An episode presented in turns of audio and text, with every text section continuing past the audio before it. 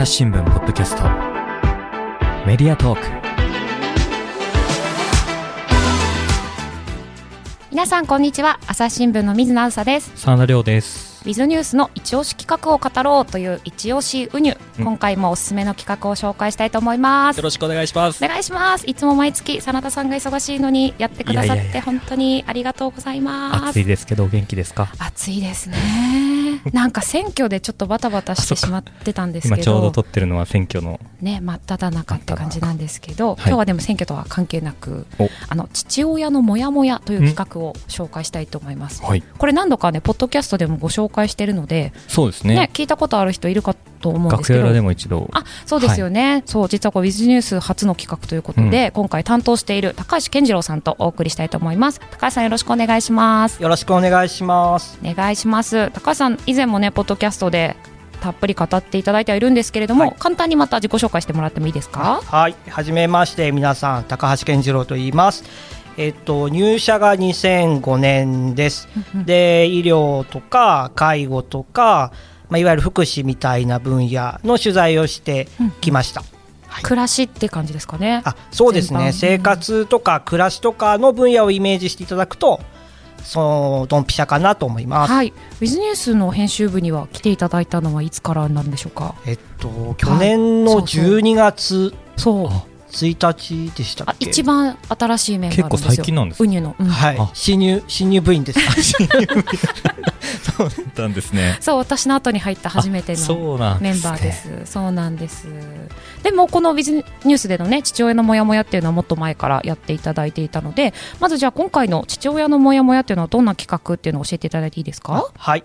えっと、仕事と、まあ、家庭の両立でその葛藤していたりとか、あとはその子育ての主体というか、まあ、メインというふうに見られなくて、まあ、もやもやしちゃうとか、まあ、そういったその男性を主に取り上げている企画で、まあ、例えばなんですけど、うん。仕事も子育てもうん100%でやりたいんだけど、うん、両方とも10点になっちゃうのが苦しいとか、あるいは、うん、育休を取ろうと思ってあの会社で相談をするんだけれどもえなんで奥さんいるのに取るの？みたいな。まあ、男性が子育てすることが当たり前じゃない前提で回答されちゃうことにもやもやするとか、うんうん。まあ、今までそういったケースを取材してきました。なるほど。このあの父親のモヤモヤっていうことで、まあ、お父さんにフォーカス当ててる企画になると思うんですけどきっとこれなんかイクメンとかなんかそういうのが言われ始めてだんだんこうお父さんも育児するのが当たり前だよねみたいな流れを受けてっていう感じなんですか？そうですね。あのイクメンっていう言葉が作られたのが、うんうん。まあ、大体10年ぐらい前うんうんと言われていて、でその時って、まあ、分かりやすく言うと男性の育休みたいのって1%なので100人に1人ぐらいだったんですよね。うんうんで今が10%を超えているので、まあ、だんだんそうやって子育てが、まあ、まだまだ女性に比べると少ないんですけど男性の子育てっていうのが当たり前になりつつある中で始まった企画です。うん、なるほど、そうなんですね。これあのいつぐらいに始まった企画なんでしょうか？始まったのはうん。2019年なので、うんうん、3年前。3年前ですかね。ね、あの最初のね記事をね遡って今回見てみたんですけど、2019年6月16日ってことで本当に3年前。3年前。ね、あ3年前の、ね。父の日のあたりってことですか？そうですね、ちょうど父の日の、えー、と企画ということでうん。始めましたね。うんうん。はい。これねあの記事ぜひ1回目も読んでいただきたいんですけどこれ書いてるのが高橋さんでそうなんです。ね。はい、はい、今日は父の日です。記者はって言って始まるんですけどこの記者がもう高橋さんってことなんですよね。そうです。あの、と今私娘がいまして、はい。今6歳なんですけど、当時何歳って書いてましたけ？ど、多分3歳ぐらいだったんですけど、うんうん。あのまあ3歳って書いてま3す歳です。けど、うん。私自身がやっぱすごくこう、まあ、もやもやというか葛藤というかあのうちは共働きの家庭で、はいまあ、子育てとか家事とかはあの折半してるんですけどやっぱその中でうん例えばアウトプットの量がこうすごく減ったなとかアウトプットっていうのは記事の本数とか？本数とかですよね。うん。であとは、まあ、上司の方に例えば、ね、もっとこういうう風企画やってみないかとかこう前向きにお話いただいても、やっぱ時間がないので、うん。なかなかその自分もやりたいんだけどやっぱどうしてもセーブしてる感じとかあとお迎えに行くので、うんうん。当時は出社が当たり前だったので、うん。まあ、毎日来ていて例えばまあ5時6時とかに帰るんですけど、はい。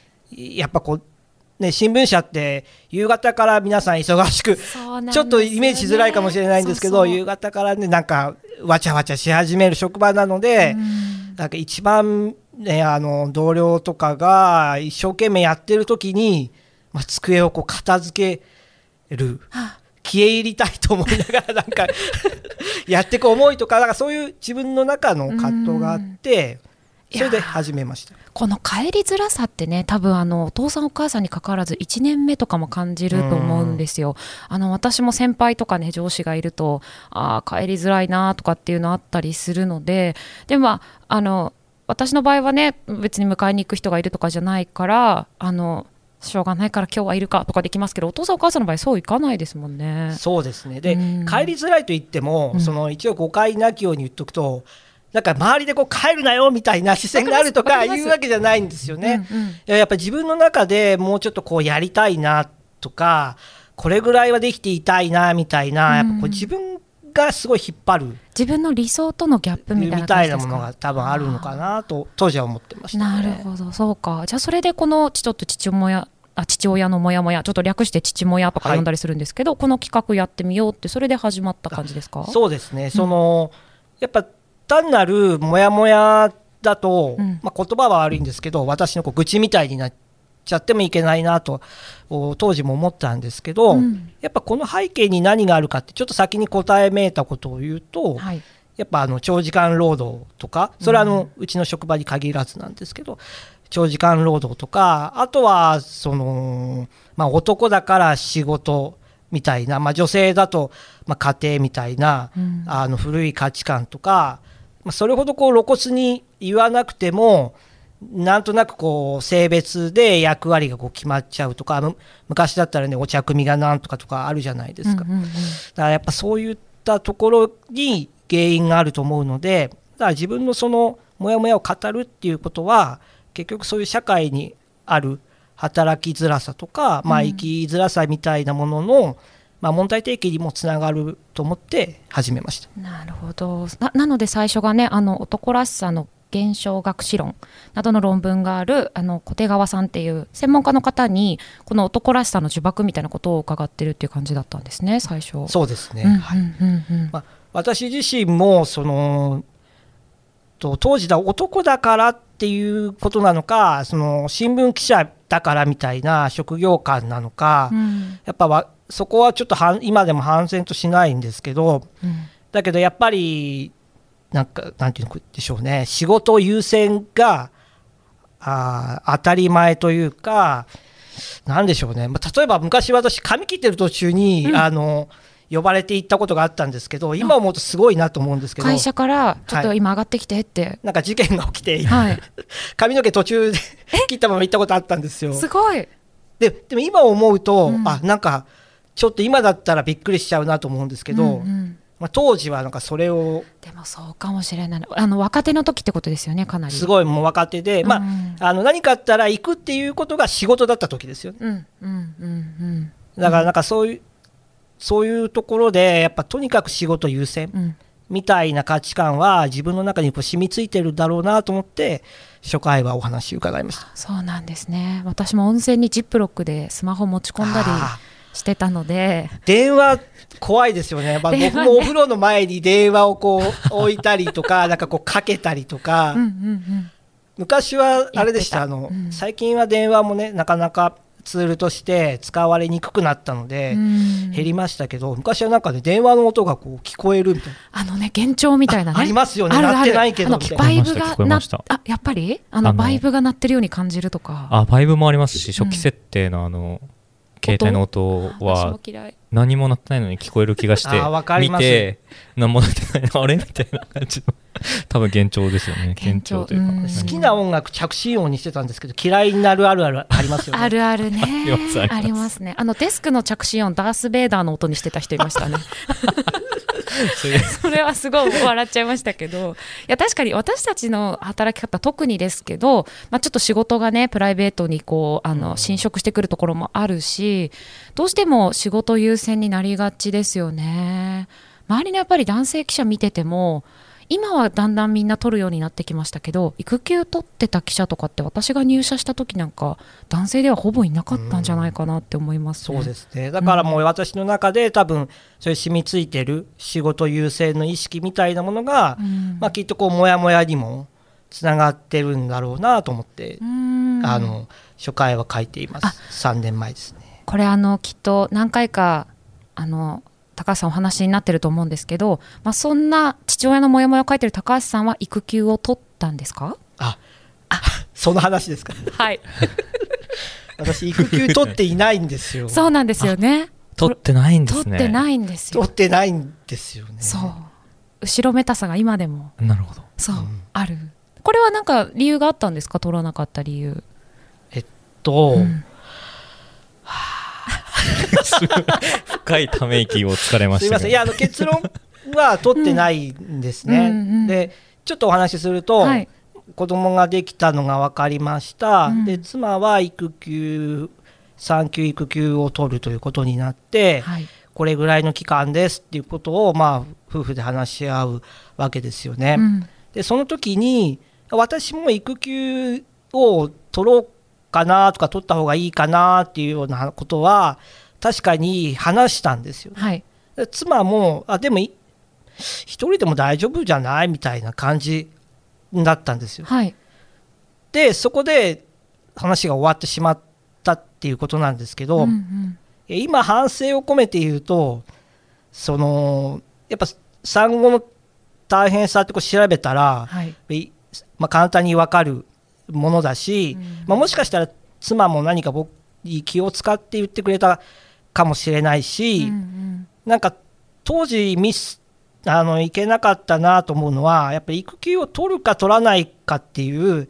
選択になっていたことだと思っていいてうんうん女性の場合は状況が環境が許せば基本的に8割取っているので、まあ、はい。取る方が大勢だと思うんですけどそれってその選択してるっていうよりは、うんうんあのーやむを得ないっていう方もいらっしゃると思うんですようんね。休まざるを得ないってことですね。うんそういう中でなんかこう自分で選択肢を持っていたっていうことがまあなんかこうやっぱそもそものボタンの掛け違いだったかなと思って、うんいやもうこの話するたび恥ずかしいんですけど いやいやいや。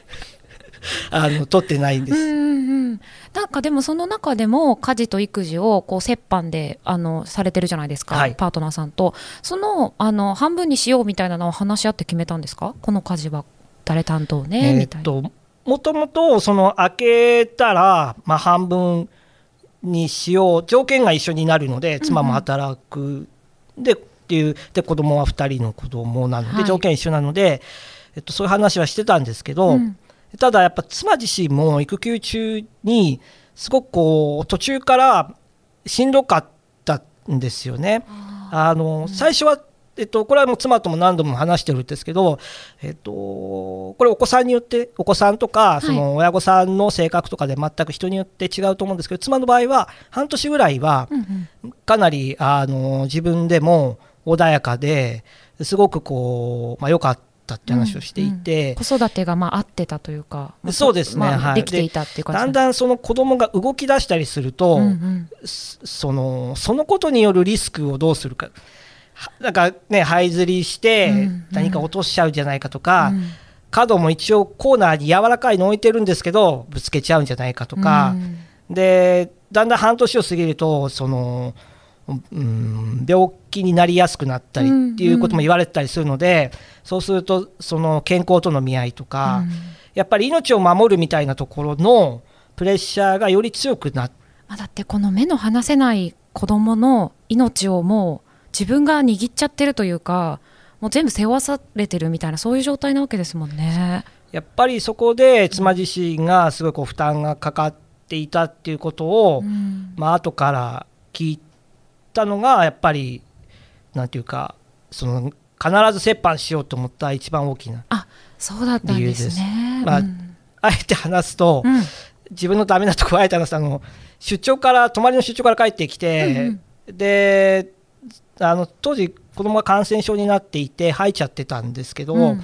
だからよ予定を切り上げて朝一の便で帰ってきて家に着いたらやっぱその、まあ、ちょっと汚いですけど吐いたものとかが、うんうんまあ、そのままの状態でやっぱ妻がこうへたれ込んでるというか。ああの見た時にで妻自身も限界と言ってたので、うんやっぱだからそういうところからもうなんていうかなんかこう生ぬるい感じの関わり方じゃもう本当にダメなんだなといういやなんていうか、うんことは思いましたね。そうなんですね。まあそうだよな。子供って本当いつ病気かかるか分かんないですしね。いやでもなんかあの私のやっぱり同世代でも私30代なんですけど30代後半なんですけどあのそんなにやっぱり育休取ってる人多くなかないなっていう感じなんですけど、うん。だんだん取る人は増えてきてるってさっきもおっしゃってましたけど、今はもうそこまで取るのそんなにモヤモヤしたりはしない。でもしてるからきっとこの連載があるんですよね。世の男性世の男性。がですか、ううん。うんんまあそうですね。あくまで予想ですけど、うん。その10年以上前とかに比べたら、うんうん。やっぱ取るか取らないかで悩む人の数、えー、と割合というのは減ってるんじゃないかと思うんですよね。うんうん。取る取りたいんだけどどう言おうかうん。とか、まあ、だんだんとそういう方向に意識が変わってきてるんじゃないかなとは取材していて思います。うん、そうなんですね。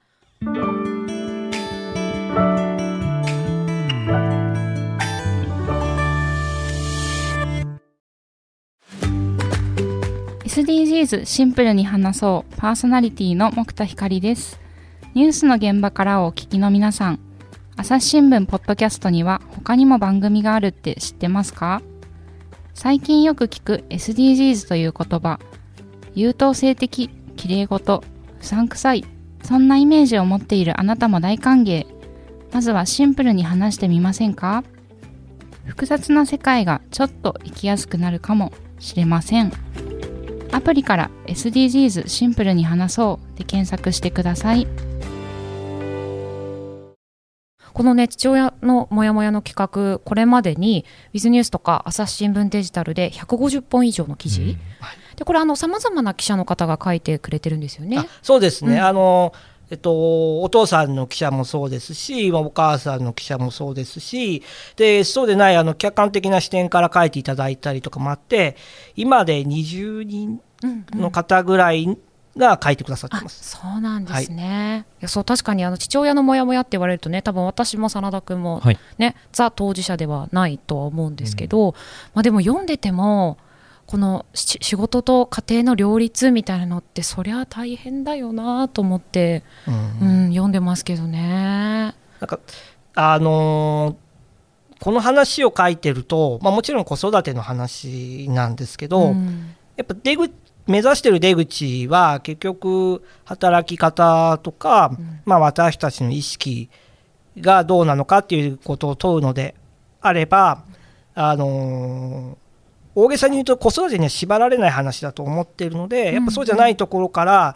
意見をもらったりとかそういう視点で逆に書いてもらったりすることが非常に大事かなと思ってて例えばまあ介護だってそうだし自分のその病気との向き合うこともあるだろうし趣味だっていいと思うんですよね。そういうこう自分の時間家族の時間との仕事との折り合いのつけ方って子育てに限らないので、うんうんいろんな視点で語っていけたらいいなというふうに思ってます。ね、そうですよね。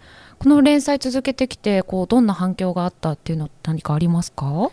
そうですねあの、うんえっと、今メールでご意見をいただく形にしてて、はいでメールだと600通ぐらいは少なくとも来ています。それやっぱりご自身が父親でモヤモヤしてる方が多いですか？そうですね、うんやっぱり男性の方の方は間違いなく半数以上で、はい。もうちょっと割合が多いんじゃないかなっていう感じですね。うんうんであの特徴的なのが、メールの文面がすごい長い長文なんですよ。うんうん。つまり私はこういう状況でこういうことでモヤモヤしていてとかやっぱり皆さん自分語りをしてくれているのが特徴だなっていうのが一つと、うん。あともう一つはそのやっぱりさっきあの子育てに関する意識って変わってきてるかもしれないって言ったんですけど、うん。でも企業単位とか職場単位で見るとやっぱまだまだ少数だと思うんですよね。そうですね。そうなると語る場がないので、うん。こういう記事を読んであ自分と同じような人がいるんだとかうん。あの自分がこう一人じゃないと思いましたとかなんかそういう反響をいただくことが多いですね。ああそうか。確かにその体験ってシェアできる場っていうのないんですかね、ないのか。あのまあ、母数というか関わってる人数のうん。問題もあるかなと思ってて例えばお母さん同士だと基本的には皆さんかなり濃くコミットすあの関わってらっしゃるから、うん。あの話がこう合うと思うんですよね。うんうんうんうん。その話の解像度というか、例えば公園で会った時とかですか？えそうですね、んん。例えば今、月齢が6ヶ月だと、あこうですか？とか、うんうん。なんか離乳食っていうワードを聞いたときにイメージすることとか、うんうん。多分あの関わり方の度合いが同じだと一緒だと思うんですけど、はい。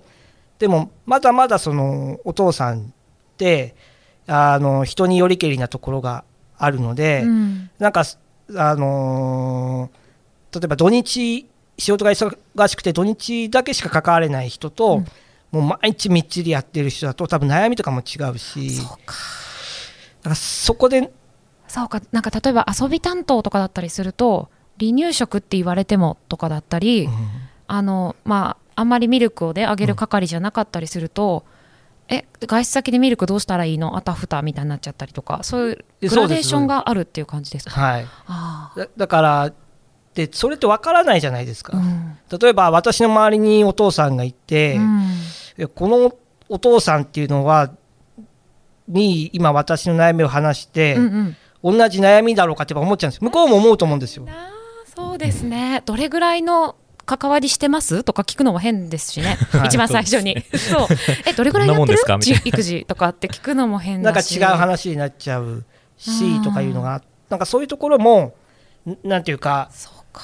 またこう男性的と言ったらあれですけど、うんうん。まあ、よく言われてるこう弱音を吐くな的なやっぱあの自分語りが苦手、まだまだ苦手な男性っていらっしゃると思うので、うん。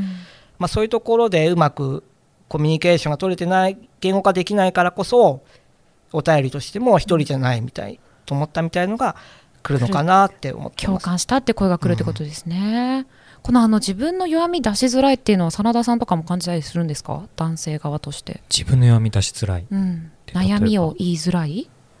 仕事と家庭の両立が辛いとか。ああどう？まあ他人にあんまり悩みその本当に仲のいい友達とかじゃないと、うんうん。あそのこ普段のコミュニケーションの中でなかなか自分こういうこと悩んでますってあんまりあ言いづらい。言い言いやすいですか？あ私はもう思ったことそのまま直情的に出しちゃう人なんで。今日これにモヤモヤしたとかも本当に口をついて出ちゃう人なんで。結なるほど、構うんまあそのまあこ性別でね全部割り切るのも良くないですけど確かに女性はすごくあのフランクに悩みを笑い話にして話すのが上手な人多いと思うんですよ。うんなんかこう、うん今うちの子がこんなに手がかかってさとかあもうもちろんすごい辛いく辛くてあの辛いまま話す人もいると思うんですけどあの聞いててもあのこっちもそんなに負担にならないで話すのが上手というか、うん。そういう人ってすごい多いなってまあ私の周りに特にっていうことなのかもしれないですけどね。なるほど、うん。でもそれすごく思います私も。うんうん。やっぱその、まあ、男女だからかわからないんですけど少なくとも私の経験だとやっぱ女性の方がその悩みを話すこととあと周りの、うんうん。あのーフォローの仕方というか返し方がすごくこうなんていうかまあナチュラルなので、うん。でまたそのケアできるというか、うんうん。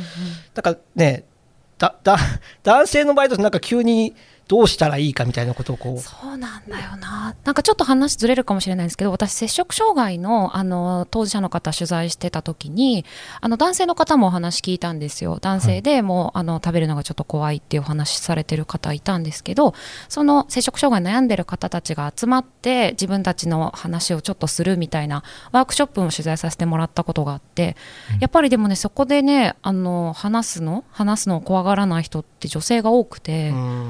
そのあの私が取材した男性は一回もその時には話さなかったんですよね。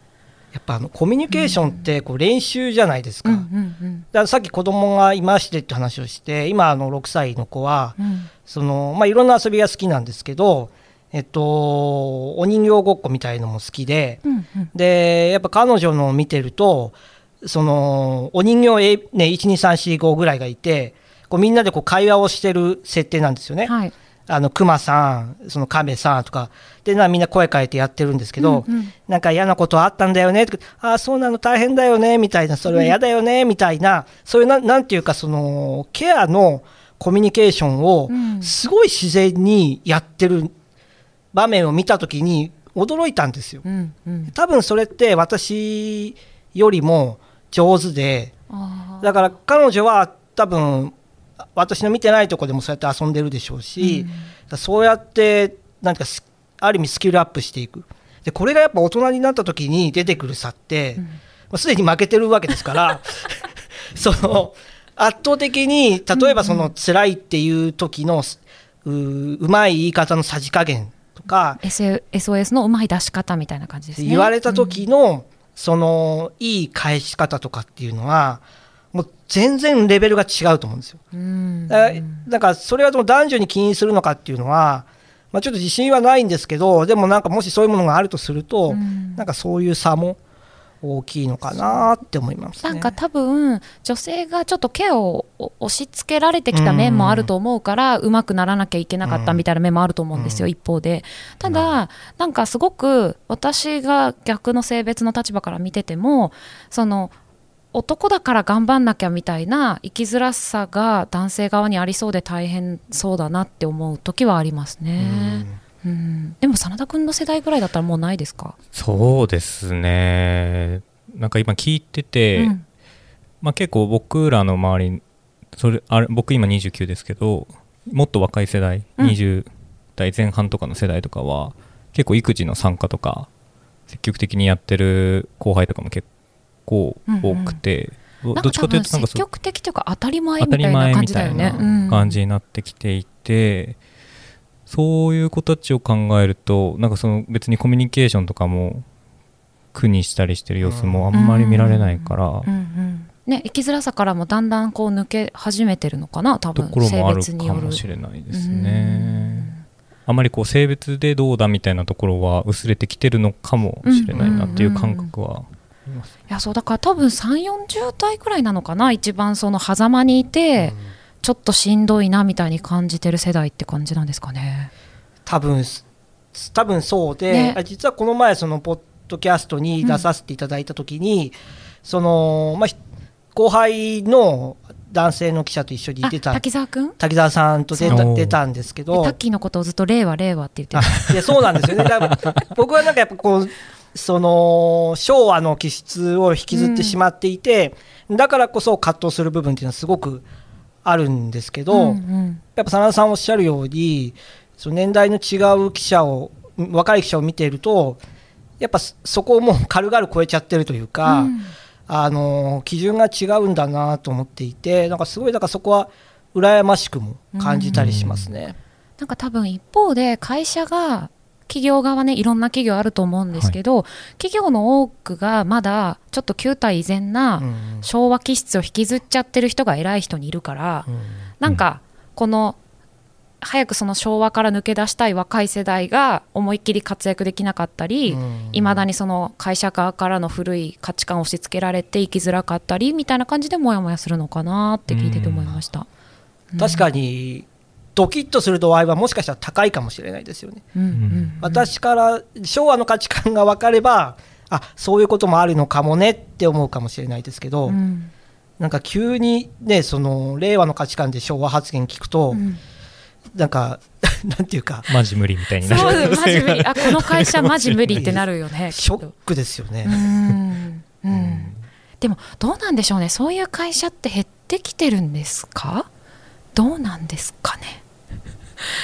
ね。どうなんですかね。ずっとこの会社の3人だからあれですけどここにいるのは、それこそこううん。2019年からこの父親のモヤモヤ取材されてきてなんかちょっとでも変化みたいなのって感じるもんですか？そのあ。取材相手に話を聞いていて。そのまあ、ここは良くも悪くもなんですけど、ん。やっぱりその子育てに後ろ向きな企業であるっていう見られ方が企業にとってのマイナスうん裏返せば、その子育てに対して後押しする企業でなければみたいなことは多分あのより強くなってると思うし、うんうん。そういうふうに見られたいと思う企業さんは増えていてだからこそその父親学級みたいなものを企業単位でやったりとかその幹部の方の育休をどんどん進めたりとかだからそのいろんな取り組みが出てきてるので変わろうとしてることは間違いないと思います。うんうん。朝日新聞ポッドキャスト。メディアトーク。話はまだ続きますが続きは次回お送りしますはいということで一押しウニュ父親のモヤモヤを高橋さんとともにご紹介しました高橋さんこの記事はどこから読めますか？はい、あのウィズニュースの中にはい父親のモヤモヤの企画のページがあるので、はいそちらからあの連載のほとんどお読みいただけます。はい、この父親のモヤモヤのね、連載の URL を概要欄にも貼っておきますので、ぜひ皆さん、あの気になる回だけでもピックアップして読んでいただければなと思います。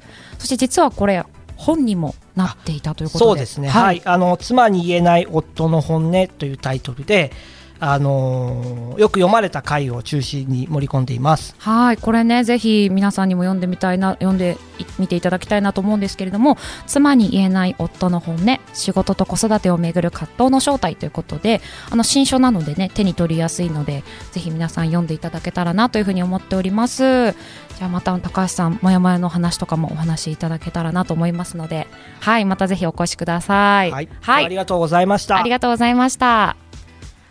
リスナーの皆様、最後まで聞いてくださってありがとうございました。今後も番組を続けるため、ぜひお力添えください。ご使用のアプリから番組のフォロー、レビューをお願いします。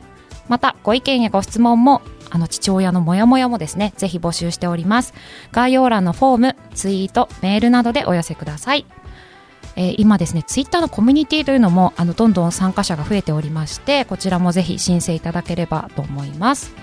朝日新聞ポッドキャスト朝日新聞の水野あさがお届けしました。それではまたお会いしましょう。